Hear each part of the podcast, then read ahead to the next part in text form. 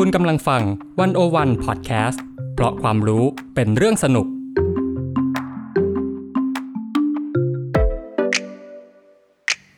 One O One In Focus เจาะไฮไลท์เด่น เศรษฐกิจสังคมการเมืองทั้งไทยและเทศ โดยกองบรรณาธิการ The One O One dot World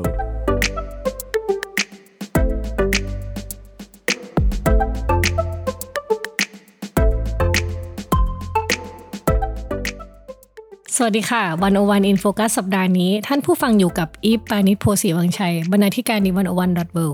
ค่ะ แล้วก็เตยวจนาวรรลยางกูร บรรณาธิการ The One O One dot World ค่ะ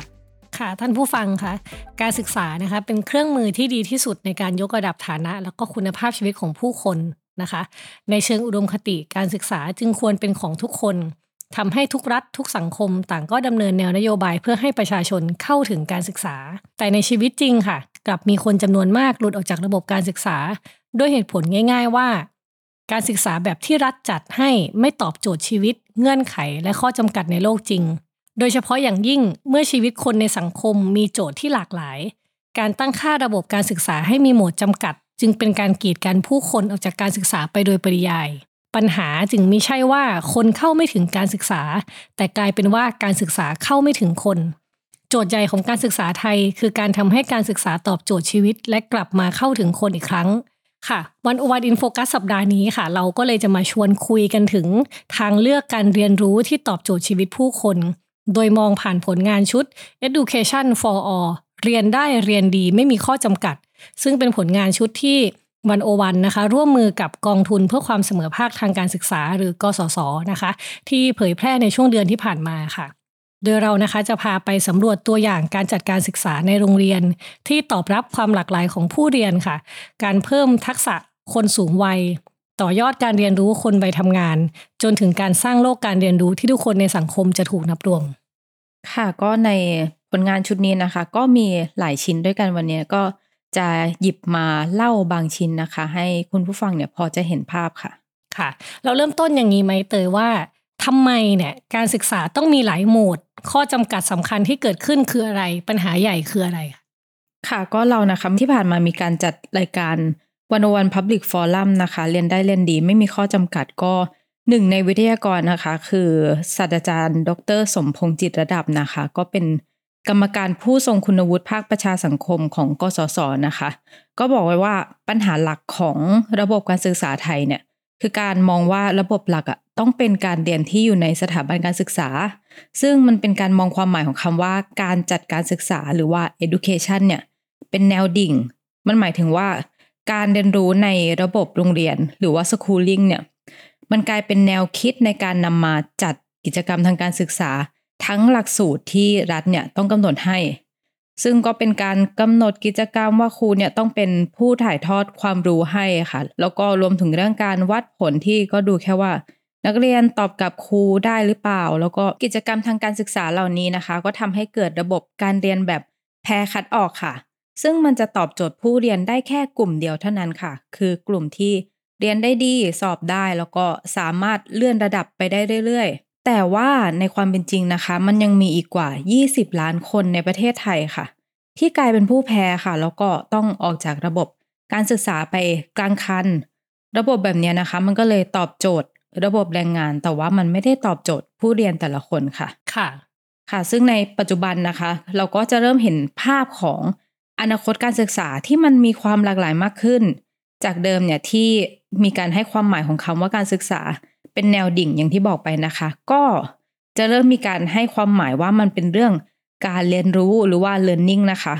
คือการมองว่าการศึกษาเนี่ยเป็นสิทธิหน้าที่แล้วก็โอกาสของมนุษย์ ที่เป็นเจ้าของการเรียนรู้นั้นค่ะ โดยจะมีการออกแบบการศึกษาเนี่ยให้สอดคล้องกับประสบการณ์ ความสนใจแล้วก็สภาวะของผู้เรียนได้ค่ะ เนื้อหาที่ได้ก็จะมาจากหลากหลายทางนะคะ เช่น จากสื่อออนไลน์ชุมชน ครอบครัว แล้วก็ทำให้เกิดการเรียนรู้ได้ทุกเวลาค่ะค่ะ ที่พูดเมื่อกี้มันก็เป็นเป็นเรื่องที่เราอยากจะให้มันเป็นเนาะแต่ว่าสภาวะที่เป็นจริงในประเทศไทยเนี่ยมันก็อาจจะไม่ได้สวยหรูแบบที่เราคิดนะคะ ถามอย่างนี้ว่าจากที่ไปทำสกู๊ปทำ บทสัมภาษณ์กันมาเนี่ยณตอนนี้ปัญหาเรื่องเด็กที่ต้องออกจากระบบการศึกษากลางคันนี่มันปัจจุบันนี้รุนแรงแค่ไหนคะในสภาวะปกตินะคะ จะมีเด็กหลุดออกจากระบบเนี่ย ประมาณปีละ 67,000 คน แต่ว่าในช่วงโควิดนะคะเนี่ยมีเด็กหลุดออกจากระบบการศึกษามากกว่า 200,000 คนเลยค่ะ โอ้ ถือว่าเยอะมากนะคะ เยอะมากๆค่ะ ซึ่งส่วนใหญ่เนี่ยก็จะเป็นกลุ่มที่มาจากครอบครัวที่มีฐานะยากลำบากค่ะ ซึ่งปกตินะคะ การหลุดออกจากการศึกษาของเด็กอะ่ะมักจะเกิดในช่วงมัธยมค่ะ ทั้งมต้นแล้วก็มปลายนะคะ แต่ว่าในปี 2566 ก็คือปีนี้นะคะ มีการพบว่าเด็กเนี่ยถูกดึงออกจากระบบการศึกษาเร็วขึ้น คือตั้งแต่ช่วงประถมเลยค่ะ เป็นการดึงเด็กออกไปเพื่อให้เด็กเนี่ยไปทำงานช่วยเหลือครอบครัวค่ะ โอ้ค่ะโอ้จริง ๆ นี่กลายเป็นปัญหาสองขั้นนะ คือเด็กออกจากระบบการศึกษาแล้วเด็กยังต้องทำงานด้วย ทำงานแล้วก็ออกจากระบบเร็วขึ้นด้วยค่ะ อืมอืมค่ะ เด็กประถมนี่จริงๆถือว่าเป็นเด็กเล็กอยู่นะ ถ้าเทียบแล้ว เออยังไม่ควรทำงานนะคะ คือพอตัวเลขเป็นอย่างนี้เนี่ย ฟังแล้วมันเราเห็นไหมว่าภาครัฐพยายามทำอะไรบ้าง ที่ที่มีการที่เด็กหลุดออกจากระบบมากขึ้นเนี่ย ค่ะที่จริงก็มีความพยายามหลากหลายรูปแบบนะคะหนึ่งในนั้นก็คือ เมื่อปีที่แล้วนะคะคือปี 65เนี่ย ก็กระทรวงศึกษาเขาก็มีโครงการพาน้องกลับมาเรียนนะคะ ซึ่งในปีที่แล้วอะก็พาเด็กกลับมาโรงเรียนได้ประมาณ2 0 0แสนกว่าคนนะคะ แต่ว่าที่จริงแล้วเบื้องหลังตัวเลขเราเนี่ย คือเราไม่รู้ว่าพอไปตามเด็กให้กลับมาเรียนแล้วอะเขาจะสามารถอยู่ในระบบต่อได้จนจบการศึกษาหรือเปล่าหรือว่ากลับมาแล้วแล้วก็หลุดออกไปอีกอืมบางคนกลับมาได้สองสามเดือนแล้วออกไป แต่เราไม่รู้ตัวเลขอีกค่ะ เพราะว่ามันก็ทุกคนมีเงื่อนไขในชีวิตในครอบครัวใช่ไหมคะค่ะ ค่ะเรื่องนี้นะคะ ก็เลยเป็นเหตุให้ที่ โรงเรียนมักกะสันพิทยานะคะ เป็นโรงเรียนที่อยู่ในชุมชนมักกะสันในกรุงเทพค่ะ เขาก็มองเห็นนะคะว่า เออแค่ไปตามเด็กกลับมาเรียนอะมันมันไม่พอ เพราะว่าสิ่งสำคัญที่สำคัญไม่แพ้กันก็คือการพยุงเด็กที่เขากลับมาแล้วอะ ให้เขาอยู่ในระบบได้ตลอดรอดฝั่ง โรงเรียนนี้นะคะ ก็เลยมีการเริ่มโครงการเรือนพักนอนแล้วก็มอบสภาพแวดล้อมที่เอื้อต่อการเรียนสำหรับเด็กที่ประสบปัญหาทางการเงิน แล้วก็มี โครงการฝึกทักษะอาชีพให้ด้วยค่ะ ทั้งทั้งที่เขาเป็นโรงเรียนสายสามัญนนะคะ แล้วก็ค่ะมีหลายนโยบายนะคะ ที่อยากทำให้การเรียนอะ มันตอบโจทย์ชีวิตเด็กให้ได้มากที่สุดค่ะอืมเรื่องนี้นะคะวันวันเนี่ยก็ไปสำรวจแล้วก็คุยกับผู้อำนวยการโรงเรียนนะคะ เขียนมาเป็นบทความชื่อว่า เพราะนักเรียนกลุ่มเปราะบางต้องการความเข้าอกเข้าใจ โรงเรียนมักกะสันพิทยากับการศึกษาที่ไม่ทิ้งใครไว้ข้างหลังค่ะ ซึ่งเขียนโดยเพนพิชามุ่งงามนะคะ ซึ่งก็พบว่าโรงเรียนเนี้มีการปรับตัวให้สอดรับกับบริบทของชีวิตนักเรียนนะคะ แล้วก็ปรับกฎเกณฑ์ให้มันยืดหยุ่นมากขึ้น เพื่ออบอุ้มให้นักเรียนที่เป็นกลุ่มเปราะบางนะคะ สามารถเรียนจนจบการศึกษาขั้นพื้นฐานได้ค่ะอืมขยายความอีกนิดนึงได้ไหมคะว่าโรงเรียนนี้เขาทำยังไง เพื่อช่วยเด็กกลุ่มเปราะบางค่ะ ค่ะก็โรงเรียนนี้นะคะ อยู่ในชุมชนที่เอ่อ มีรายได้ไม่สูงนัก พอมันเกิดปัญหาโควิดขึ้นเนี่ย มันมีเด็กนักเรียนจำนวนมากต้องหยุดเรียนเพื่อไปหารายได้มาให้ครอบครัวค่ะ แล้วพอเด็กเขาออกจากโรงเรียนไปหาเงินได้เนี่ยเขาก็ไม่อยากกลับมาเรียนใช่ไหมคะพอเปิดเรียนมาเด็กก็หายไป โรงเรียนก็เลยไปสำรวจว่ามันเกิดอะไรขึ้นนะคะ แล้วสิ่งที่ครูพบมันเหมือนกันก็คือ คือเด็กจำนวนหนึ่งเนี่ย มีการย้ายที่อยู่บ่อย เพราะว่าพ่อแม่เนี่ยทำงานไม่เป็นหลักแหล่ง เด็กเขาก็ไม่ได้รับการศึกษาอย่างต่อเนื่องใช่ไหมคะแล้วก็หล่นออกจากระบบในที่สุด แต่ว่าก็มีอีกบางส่วนนะคะที่ไปทำงานเลยเข้าสู่ตลาดงาน เป็นการถาวรค่ะ คือบางคนก็สามารถหาเลี้ยงตัวเองได้ เด็กบางคนนะคะทำงานหาเลี้ยงตัวเองแล้วก็อาศัยอยู่คนเดียวด้วยซ้ำค่ะ ซึ่งมันก็เป็นภาวะสุ่มเสี่ยงที่จะเกิดอันตรายนะคะ ซึ่งเขาก็ยังเป็นเยาวชนอยู่ ทางโรงเรียนเนี่ยก็เลย ริเริ่มโครงการให้มีเรือนพักนอนก็ก็คือให้นักเรียนที่เขาอยู่ในภาวะขัดสนเนี่ยมาใช้ชีวิตมาเรียนมาอยู่ แล้วก็มากินที่โรงเรียนโดยไม่มีค่าใช้จ่ายค่ะ แล้วก็มีครูช่วยอยู่ดูแล24ชั่วโมงนะคะ อืมค่ะ ค่ะระหว่างนั้นนะคะ ก็มีการพยายามลงพื้นที่อยู่ประมาณเดือนหนึ่งนะคะ ก็ครูเนี่ยก็ไปลงพื้นที่ชุมชน แล้วก็บอกว่าอะมีทางเลือกแบบนี้นะคะ ก็ทำให้เด็กอะ่ะ กลับเข้าสู่โรงเรียนที่มักสันพิทยาได้ประมาณ 80%นะคะ ซึ่งเขาก็เห็นแล้วว่าปัญหาเร่งด่วนของเด็กในชุมชนเนี่ยมันคือเรื่องปากท้องใช่ไหมคะเขาก็เลยมีการทำหลักสูตรฝึกอาชีพ เพื่อจะช่วยสร้างรายได้ให้เด็กอีกช่องทางค่ะ เขาก็เลยไปทำ MOU กับวิทยาลัยสารพัดช่างพนครนะคะ แล้วก็เขาก็ส่งครูมาสอนทักษะอาชีพนะคะ อย่างาการซ่อมแอร์ ซ่อมเครื่องยนต์ วิชาช่างไฟฟ้า ช่างตัดผมอะค่ะ พอเด็กเรียนจบหลักสูตรพวกนี้ก็จะได้วุฒิบัตรแล้วก็สามารถเอาไปสมัครงานหรือว่าเอาไปทำประกอบอาชีพได้เลยค่ะ นอกจากนี้ก็ยังมีพวกบริษัทเอกชนนะคะ ก็อาจจะมาสอนทำขนมหรือว่าทำหลักสูตรต่างๆ ที่จะเป็นความรู้ที่เด็กเนี่ยเขามีความรู้ติดตัวไปประกอบอาชีพได้ค่ะ ส่วนสำหรับเด็กที่ประสบปัญหาในการเดินทางมาเรียนที่โรงเรียน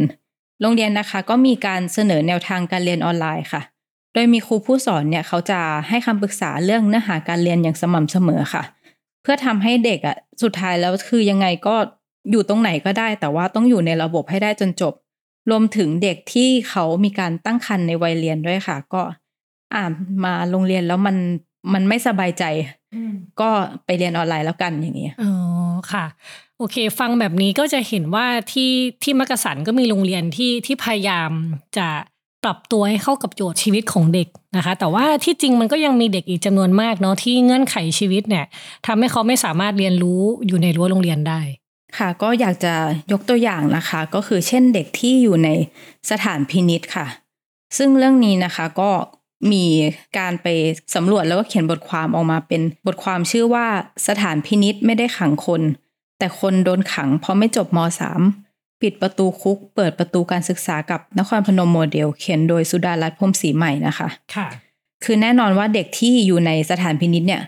คือเด็กที่กระทำความผิดมานะคะ แต่ว่าเขาพวกเนี้ยจำนวนมากคือยังเรียนไม่จบการศึกษาภาคบังคับ คือยังไม่ได้วุฒิมสามมา แล้วพอเข้าสถานพินิษอะเขาก็ไม่ได้เรียนต่อ พอออกมาแล้วอะ ก็ไม่สามารถกลับไปเรียนได้แล้ว ก็ต้องไปทำงานโดยที่ไม่มีวุฒิการศึกษา พอไม่มีวุฒิการศึกษาก็รายได้ต่ำแล้วก็อาจจะมีโอกาสกลับไปทำผิดซ้ำได้ค่ะ คือในความเป็นจริงนะคะ สถานพินิจอะเขาก็มีความร่วมมือกับกศนเนอะที่จะให้เด็กเนี่ยได้เรียนหนังสือระหว่างที่อยู่ในนั้น แต่ว่าระบบเนี่ยมันยังไม่ตอบโจทย์ต่อวิถีชีวิตของเด็กเท่าไหร่นะก็เลยทำให้มีเด็กจำนวนไม่น้อยอะคือเขาเลือกที่จะไม่เรียนกศนอะอืมคือบางคนก็ อาจจะเลือกเรียนกศน แต่ว่าพอเรียนไปแล้วมันมันยากมันไม่สอดรับอะค่ะมันก็เลยไม่สามารถเรียนจบแบบที่หวังได้ค่ะ ก็เลยเกิดนครพนมโมเดลนะคะ คนที่เข้าไปทำคือศูนย์การเรียน CYF Thailand ค่ะ แล้วก็มูลนิธิส่งเสริมพัฒนาเด็กและเยาวชน แล้วก็ร่วมกับกสศด้วยนะคะ คือเขาไปทำเพื่อหวังจะ set zero เด็กที่หลุดออกจากระบบการศึกษาในจังหวัดนครพนมค่ะ การทำงานเนี้ยก็เลยแบ่งเด็กออกเป็น 3 กลุ่ม 1คือเด็กต้นน้ำคือเด็กที่เสี่ยงจะหลุดออกจากระบบ2เด็กกลางน้ำหรือว่าเด็กแขวนลอยนะคะ คือมีชื่ออยู่ในระบบและแต่ว่าไม่ได้เข้าเรียนแล้ว แล้วก็3ก็คือเด็กที่หลุดออกจากระบบการศึกษาไปแล้ว คือเด็กในสถานพินิจที่เราพูดถึงนี่เองค่ะอือหือค่ะ คือนครพนมโมเดลนะคะ เขาทำให้เด็กที่อยู่ในสถานพินิษเนี่ย หลายคนสามารถเรียนจบแล้วก็ไม่ได้กลับเข้ามาสู่วังวนการกระทำผิดซ้ำได้ค่ะ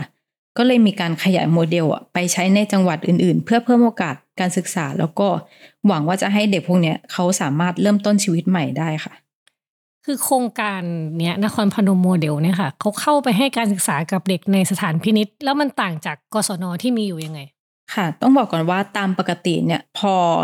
เด็กเขาเข้าไปอยู่แล้วเขามีความประสงค์จะเรียนอะสถานพินิจเขาก็จะโอนชื่อเยาวชนไปที่ กศนเพื่อให้เด็กเนี่ยเริ่มต้นการศึกษาชั้นใหม่ใช่ไหมคะ คือบางคนเนี่ยเรียนไปถึงมสามเทอมสองแล้วแล้วก็ต้องมาเข้าสถานพินิจแต่ว่า พอไปเริ่มเรียนกศนอมันต้องไปเริ่มใหม่แบบย้อนไปอีกสองปีอย่างเงี้ย คือบางคนเรียนกศนอยู่ที่สถานพินิจในจังหวัดหนึ่งแล้วก็ยังต้องกลับไปซ้ำชั้นเดิม ถ้ามีการย้ายสถานพินิจคือระบบมันไม่ต่อเนื่องอะค่ะอ่าฮะค่ะ แล้วพอเรียนกศนมันก็ต้องเรียนซ้ำซ้อนใช่ไหมคะ กลายเป็นว่ามันใช้เวลามากกว่าปกติ เด็กจำนวนมากก็เลยเลือกที่จะไม่เรียนก็แบบ เอ้าฉันอยู่มสามแล้วทำไมต้องไปเรียนของมหนึ่งหรือมสองเนี่ยโครงการนครพนมโมเดลเขาก็เลยวางรูปแบบใหม่ก็เลย อาศัยกฎหมายนะคะ จากพรบการศึกษาแห่งชาติปี 42 ตามมาตรา 15 นะคะ ซึ่งเขากำหนดให้มีการเทียบโอนผลการเรียนข้ามรูปแบบได้คือ ข้ามรูปแบบระหว่างการเรียนรู้ นอกระบบการเรียนรู้ตามอัธยาศัยหรือว่า การฝึกอาชีพหรือว่าประสบการณ์ทำงานเนี่ย ถ้าถือว่าคุณผ่าน พวกนี้มาแล้วอะก็สามารถเทียบข้ามระบบได้ค่ะ ซึ่งทางโครงการนะคะเขาก็มาวางแผนให้มันตอบโจทย์กับเด็กกลุ่มเสี่ยงเนาะแล้วก็รวมถึงเด็กที่เขามีภาระในครอบครัวด้วย เช่นว่าเด็กเขาไปรับจ้างเป็นแรงงานอยู่ในร้านรับซ่อมมอเตอร์ไซค์ใช่ไหมคะ ก็สามารถประเมินเขาเหมือนเป็นการเรียนในสายอาชีพได้ ถือว่าเขามีประสบการณ์ และคืออย่างน้อยทำให้เขาจบม .3 ได้ ทาง CYF เขาก็บอกว่าคืออย่าเพิ่งไปตัดสินว่า มันจะมีคุณภาพไหมถ้าแบบว่าคุณยังไม่ได้เริ่มมอบโอกาสให้เขา ยังไม่ได้เริ่มนับหนึ่งให้เขา ทาง CYF เขาก็เล่านะคะว่าเรื่องเรื่องสิทธิการเรียนของเด็กเนี่ย คือต้องถามว่าเด็กเนี่ยเรียนจบอะไรมา ออกจากการเรียนมาตอนชั้นไหนแล้ว เพื่อว่าจะได้เทียบโอนการเรียนให้ได้ค่ะ เช่นว่าเรียนม .2 มาได้หนึ่งเทอมแล้ว ก็ให้เรียนต่อเทอม 2 ได้เลยแล้วก็จะมีการถามความต้องการของเด็กนะคะ ว่าจะอาวุฒิการศึกษาไปใช้แบบในรูปแบบไหน เช่นว่าเด็กต้องการอาวุธไปสมัครงานเนี่ย ก็จะต้องจัดให้เรียนระบบหนึ่งแต่ว่าถ้าเด็กอยากเน้นด้านวิชาชีพเฉพาะ เช่น เป็นช่างไฟฟ้าเป็นยูทูบเบอร์ขายของออนไลน์ก็จะสอนอีกแบบหนึง่งหรือว่าถ้าบอกว่าอยาก กลับไปเรียนต่อในระบบการศึกษากลับไปในห้องเรียนเดิม หรือว่าไปเรียนต่อระดับอาชีวะเนี่ย ก็จะมีการให้เรียนแบบลงลึกด้านวิชาการมากขึ้นค่ะอือฮึค่ะ นอกจากนี้นะคะก็คือที่บอกว่ามันเป็นเรื่องการสัมภาษณ์เพื่อเทียบโอนกลุ่มประสบการณ์ค่ะ คือทางศูนย์เขาก็จะไปดูว่าในสถานพินิจเนี่ย แต่ละวันน่ะเขาเรียนอะไรบ้าง เช่น ถ้าเขามีการ ฝึกวิชาชีพอยู่แล้ว เช่นผู้หญิงเนี่ยต้องมีการเรียนเย็บปักถักร้อยทำขนม ผู้ชายก็เรียนงานช่างอะไรพวกเนี้ยคืออันเนี้ยก็ไม่ต้องสอนแล้วคือเอาไปเทียบโอนเข้าตัวชีวัดของกลุ่มสารวิชาได้เลย แต่ว่ามันก็จะมีวิชาที่มันเทียบโอนไม่ได้ อย่างภาษาอังกฤษคณิตศาสตร์ ช่วงแรกเนี่ย CYF เขาก็ให้ครูเข้าไปสอนในสถานพินิจใช่ไหมคะ แต่ว่าตอนหลังอะพอมีโควิด ก็เลยเปลี่ยนไปสอนออนไลน์ แล้วก็ก็ปรากฏว่าเด็กก็เรียนได้นะคะ จากนั้นสถานพินิจก็เลยปรับให้เป็นเรียนออนไลน์ค่ะ ซึ่งพอทำกันมาสักพักหนึ่งแล้วอะพอจบคอร์สจบหลักสูตรเนี่ย ทางนครพนมโมเดลเขาก็จัดให้มีพิธีรับวุฒิการศึกษา พอมีการยืนยันว่าเรียนแล้วมันได้วุฒิจริง ๆ เด็กเขาก็มีกำลังใจมากขึ้น แล้วก็คนที่เห็นว่า เอ้า รุ่นพี่ได้วุฒิเรียนแล้วได้วุฒินะทั้งทั้งที่อยู่ในสถานพินิษเขาก็อยากเรียนมากขึ้นนะคะ แล้วก็มีสถานพินิษเนี่ย ติดต่อมาว่าอยากให้ศูนย์ CYF เนี่ยอยากไปทำในหลาย ๆ จังหวัด แล้วก็ตอนนี้ก็มีการเริ่มวางแผนกับศูนย์การเรียนรู้อื่น ๆ ด้วยค่ะ ค่ะ จริง ๆ แล้วเนี่ยตามปกตินะคนในสังคมก็มักจะไม่นึกถึงเด็กในสถานพินิษเท่าไหร่นะคะ อย่างที่บอกว่าคิดว่ามีกศนก็จบแล้วก็น่าจะเรียนต่อได้ แต่ที่จริงระบบมันมันไม่เอื้อให้เขาเรียนได้จริงที่จริงระบบมันก็อาจจะเหมาะกับคนกลุ่มหนึ่ง แต่ว่าคนอีกหลาย ๆ กลุ่มเนี่ยเขาก็ มีความต้องการพิเศษนะคะ ซึ่งการศึกษาในโรงเรียนทั่วไปอะจะไม่ค่อยนึกถึงเด็กกลุ่มที่มีความต้องการพิเศษเท่าไหร่ เช่นเด็กพิเศษนะคะ ซึ่งอย่างอย่างเด็กพิเศษอย่างที่บอกอะค่ะ เขาต้องการการเรียนการสอนในรูปแบบเฉพาะค่ะ ซึ่งไอความเฉพาะตัวมันก็กลายเป็นข้อจำกัดที่ทำให้เด็กพิเศษอะมันตกหล่นจากระบบไปจำนวนมากนะคะ อย่างเรื่องนี้นะคะ ก็มีบทสัมภาษณ์นะคะ โดยสุภวิทย์สิริสวัสดิ์วัฒนานะคะ ก็ได้ไปสัมภาษณ์ ผู้ช่วยศาสตราจารย์ ดรชนิสา ตันติเฉลิมนะคะ เป็นอาจารย์อยู่ที่คณะครุศาสตร์ จุฬาลงกรณ์มหาวิทยาลัยค่ะ บทสัมภาษณ์ก็ชื่อว่า เรียนไม่ได้หรือไม่เคยปรับสำรวจการศึกษาในเด็กพิเศษที่ไม่เคยพิเศษ ในระบบการศึกษาไทยกับชนิสาตันติเฉลิมค่ะ คืออาจารย์ชนิสาเนี่ยก็อธิบายก่อนว่าการทำความเข้าใจเกี่ยวกับการศึกษาพิเศษอะ อันดับแรกเลยต้องเข้าใจนิยามของคำว่าเด็กพิเศษก่อนนะคะ เพราะว่าที่ผ่านมาความเข้าใจเรื่องนี้มันมีจำกัดมาก แล้วก็มันอาจจะเป็นความเข้าใจที่ผิดด้วยค่ะ คือเด็กพิเศษอะมันมันเป็นคำย่อของเด็กที่มีความต้องการจำเป็นพิเศษๆหรือว่า children with special need คือมันแปลว่าไม่ว่าจะเป็นเยาวชนคนไหนก็ตาม ที่เขาต้องการความช่วยเหลือพิเศษ เช่น การรักษาพยาบาล การเรียนรู้เพิ่มเติม การเรียนรู้ด้านพฤติกรรม ทั้งหมดเนี้ยก็ถือว่าเป็นเด็กที่มีความต้องการจำเป็นพิเศษด้วยกันทั้งหมดทั้งนั้นค่ะ ค่ะ แม้คำว่าเด็กพิเศษอะ มันเป็นคำที่คือทุกคนน่าจะเคยได้ยินอยู่แล้วค่ะ แต่ว่าคำว่าเด็กพิเศษอะ มันไม่ถูกบรรจุอยู่ในกฎหมายไทยสักฉบับเลย เพราะในกฎหมายนะคะ จะเรียกเด็กกลุ่มนี้ว่าคนพิการทางการศึกษา นั่นมันก็สะท้อนแนวคิดในการจัดการสวัสดิการนะคะว่า ทางเดียวที่จะได้รับบริการจากรัฐในฐานะเด็กพิเศษได้นะคะ ไม่ว่าจะเป็นสวัสดิการการรักษาพยาบาลที่ใช้ทุนทรัพย์มหาศาลหรือว่า เป็นเรื่องการปรับพฤติกรรมเนี่ย ผู้ปกครองต้องนำลูกไปขึ้นทะเบียนเป็นคนพิการนะคะอืมซึ่งปัจจุบันเนี่ยกลุ่มเด็กพิเศษก็ถือว่ายังถูกเลือกปฏิบัติ คือบางสถานศึกษาเขาเลือกที่จะไม่รับเด็กพิเศษหรือว่าไม่ให้เรียนต่อ เพราะว่า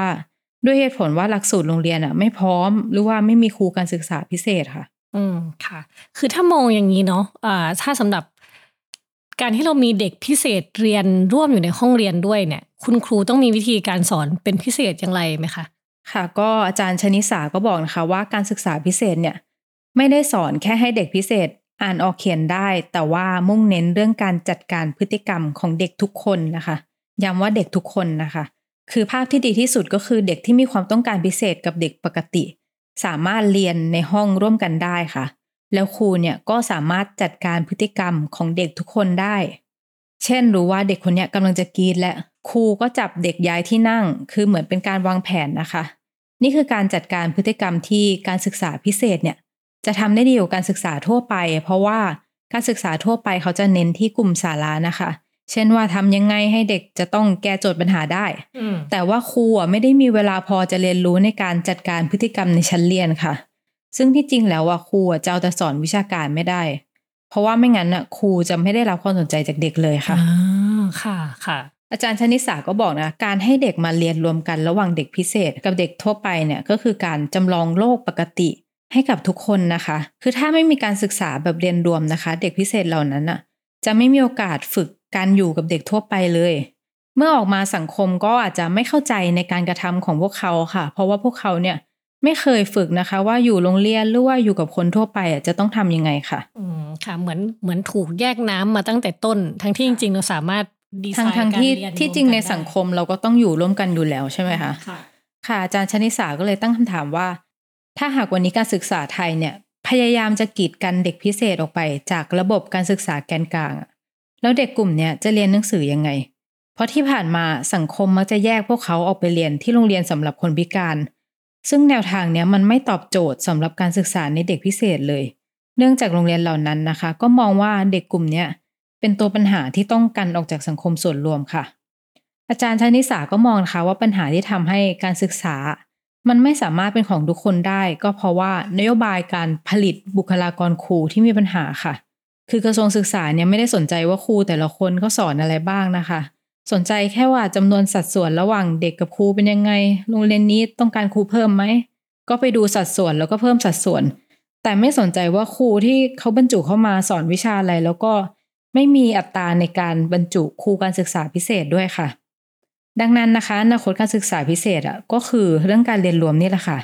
แต่ว่าสังคมเนี่ยอาจจะต้องเปลี่ยนโจทย์จากอนาคตของการศึกษาในเด็กพิเศษ เป็นอนาคตของการเรียนรวมค่ะ คือเมื่อไหร่ที่เราทำให้การเรียนรวมดีได้ เราก็จะช่วยเด็กทุกคนได้ค่ะ ค่ะ ฟังแบบนี้ก็เห็นเลยนะคะ ว่าการศึกษาพิเศษเนี่ยก็เป็นอีกโจทย์หนึ่งที่การศึกษาไทยต้องแก้นะคะ เพื่อรองรับคนทุกรูปแบบให้ได้ค่ะ ก็หลายตัวอย่างที่เรายกกันมาคุย ข้างต้นก็เป็นรูปแบบการศึกษาที่หลากหลายสำหรับเยาวชนใช่ไหมคะอืม เน้นนะคะว่าเป็นสำหรับเยาวชนเนาะแต่ว่าที่จริงแล้วเด็กๆเรียนใช่ค่ะ ก็คือเหมือนเป็นเด็กที่อยู่ในโรงเรียนอะอยู่ในโรงเรียนไม่ได้ ก็ต้องมีการจัดการศึกษาแบบอื่นอือหือๆแต่ว่าที่จริงแล้วการศึกษาไทยอะควรคิดแบบเปิดกว้างนะคะ โดยเฉพาะ พอเราตั้งเป้าว่าต้องการสร้างสังคมที่มีการศึกษาตลอดชีวิตใช่ไหมคะเราก็ต้องทำให้การเรียนรู้อะมันเป็นของคนทุกกลุ่ม ทุกวัยทุกอาชีพแล้วก็ทุกฐานะค่ะรวมถึงคนสูงวัยด้วยนะคะ ซึ่งในผลงานซีรีส์เนี้ยเราก็มีอยู่ในเรื่องป ริญญาชีวิต บัณฑิตปัจฉิมวัย โรงเรียนผู้สูงอายุยานนาวา คาดเรียนวิชาชีวิตของผู้สูงวัยไฟแหลงเขียนโดยพักจิรามาตาพิทักษ์ค่ะ ก็บทความนี้นะคะ ก็พาเราไปดูโรงเรียนผู้สูงอายุยานนาวาค่ะที่กรุงเทพ ซึ่งโรงเรียนเนี้ยก่อตั้งมามากกว่า 7 ปีแล้ว แล้วก็มีการปรับปรุงหลักสูตรหลายครั้งเพื่อให้มันเหมาะสมกับช่วงวัยของผู้เรียนมากที่สุดค่ะ โดยการเรียนการสอนใน